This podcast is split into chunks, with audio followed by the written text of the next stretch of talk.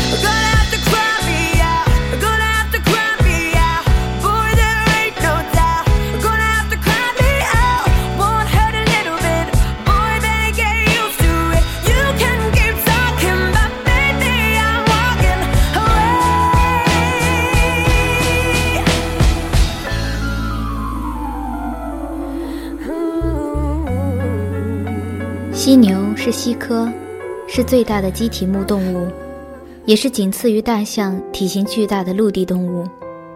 所有犀牛基本上都是身体强壮、体肥笨拙。我最喜欢它头部的独角或者双角，有的雌性可能无角。不知道独角兽的独角和犀牛的独角有没有关系？犀牛多数生存在开阔的草地、稀树草原、灌木林。或沼泽地，犀牛多独居，个体之间很少接触。我没有生存在开阔的草地，我每天都身处在钢铁森林中，从这片森林到那片森林，路上景色别无二致，没有遇到过长在溪边的草地。身处在火热的世界里，我总觉得我该像犀牛那般向前走。犀牛的外在坚硬，像是披着一层铠甲，但谁都知道它内里的器官也是棉花糖般的柔软。人不也一样？有几个夜晚是在思考事情而不得的情况下入睡的，又有几个早晨是在惶恐中醒来的。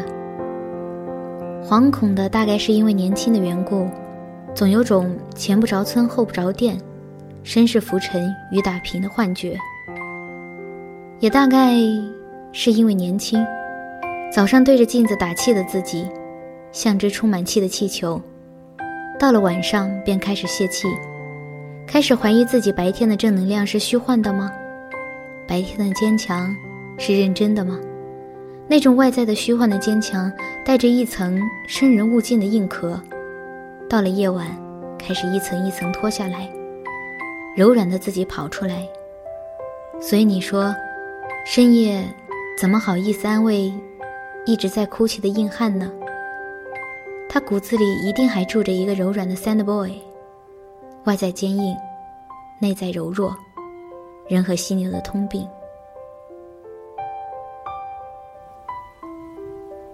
廖一梅有本书叫《像我这样笨拙的生活》，内容早就扔到了外太空，这个题目却老是有事没事蹦到我的脑袋里。开阔的草原可能住着狮子、猎狗，住着各种各样危险的动物，但犀牛因身体肥胖而变得笨拙，它的生活是慢吞吞的。他们知道自己生活的意义吗？也许知道。也许不知道，我们也不知道我们的生活意义，但我们早就投身在生活的热浪里。周遭万物好像都以光速向前飞，地铁上的人是匆忙的，公车上的人是匆忙的，打电话的时候人是匆忙的，工作的人是匆忙的，连上学的人都不知道从什么时候开始变得很匆忙，而我。或者说你，我们似乎有点笨，慢吞吞的走。阳光明媚的少年时代并不能保留太久时间，而我们都跟生活碰撞的有点剧烈。其他人可能比我们更快的实现所谓人生理想吧，我们也肯定有过不忿、怨怼。也罢，既然上天赐予的笨拙个性，何苦硬生生学着聪明？不如且笨拙且老实的生活好了。嗯，你知道吗？犀牛是一种视觉虚弱，但嗅觉灵敏的动物。人在爱情里有时候也像这样呢。有过这么一种说法：爱是有着物理属性的，爱的过程实际上是一种气味上的吸引，与荷尔蒙相关。每个人有自己的气味。爱一个人，是迷恋他散发出的独特气味。爱是因气味，因这种最原始、最纯粹的东西。但我们看见更多人强化视觉，弱化嗅觉。气味的小雷达被关闭了，因爱寻找恋人越来越难，所以强化了视觉吗？可能，这样是简便快捷的方法吧。但我这样的笨人，大概还是更喜欢另一个人的味道，要足够吸引。头发的香味，手指的香味，衣服的香味，都不应该是掺了酒精的香水味道。当你发现你特别特别想靠近一个人的时候，想闻一闻他衣服味道的时候，你可能已经被他吸引了。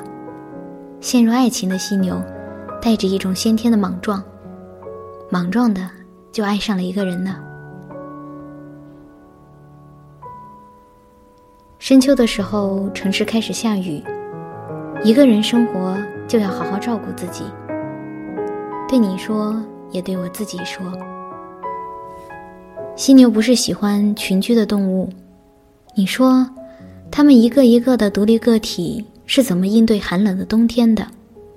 是靠着本来坚硬的外在吗？它们是不是也渴望温暖的拥抱？这些都不得而知。但我知道的是，我们中的绝大部分仍然一个人生活着，单枪匹马面对生活抛来的各种彩蛋。还是廖一梅，她创作的戏剧《恋爱的犀牛》里有这些台词：没有父母，没有朋友，没有家，没有事业，没有人需要我。我的人生是零，是空落落的一片。你可以花钱买很多女人同你睡觉，同很多萍水相逢的女人上床，但你还是孤单一人，谁也不会紧紧的拥抱你。你的身体还是与他人无关。我们好多人都说我热爱一个人的生活，一个人的时候多自在美好啊。大家都在共同撒一个谎，撒谎的人多了，就当成了真相。人有时候像犀牛，人又不完全是犀牛。独居毕竟不是独处，我们这些平凡的人类，其实还是需要一个怀抱的吧。这怀抱可能带着欲望，也可能没有。我不期望一切热烈，我期盼一切温暖。独居犀牛也许可以自制温暖，独居的我们却不一定做得到。所以，我们一个人的时候，也会有想要跑到人群里的时候，也会有想要获取一个拥抱的时候吧。我可能带着一点偏执，偏执的想象自己是人群里的犀牛，缓慢笨拙的生活着，坚硬又柔软的柔和着，想要闭上眼睛，依靠嗅觉寻找爱，即使独居，也想要紧紧拥抱一个人，像犀牛那般一个人走吧。或许我走着走着，能穿越森林，找到草原，也能逗逗小花小草。最终还能陪伴另一个人，一起度过寒冷的冬天。